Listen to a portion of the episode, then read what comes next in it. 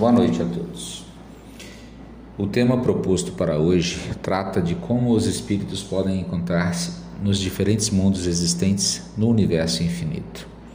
Estamos comentando a passagem do capítulo 3, onde há muitas moradas, que diz que há, há muitas moradas na casa de meu pai. E eu vou falar um pouco, pouco sobre os diferentes estados da alma na erraticidade.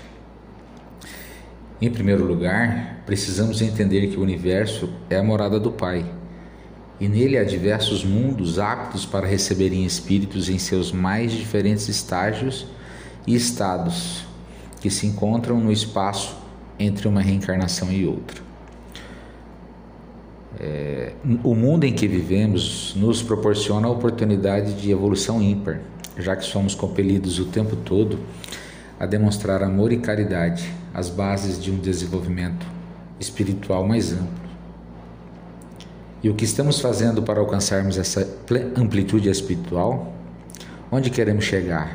A lição de hoje nos leva a refletir sobre as nossas atitudes enquanto estudiosos da doutrina espírita.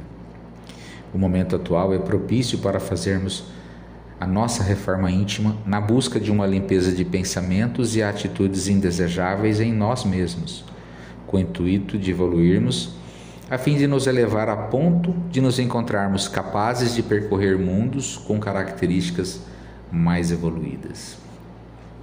E como espiritistas, temos a consciência que isso não é uma opção, e sim condição de evolução e essa evolução se dá quando conseguimos nos desprender de laços materiais, conseguimos nos afastar de situações que sabemos ser diversas do correto e que nos levam ao sofrimento moral, bem como perdoamos aos que nos impuseram sofrimento e dor.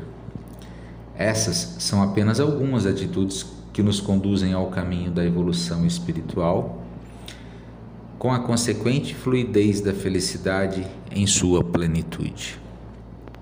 Ao contrário, se permanecermos em atitudes e pensamentos maus, continuaremos atormentados e cheios de angústias que nos levarão a jazermos indeterminadamente em mundos inferiores e principalmente impedidos de experimentarmos a evolução dos que tomam atitudes positivas e voltadas para o amor e a caridade, que, repito, é a base da doutrina espírita que tenhamos uma noite de sono reparadora. É assim que eu desejo para todos. Que assim seja.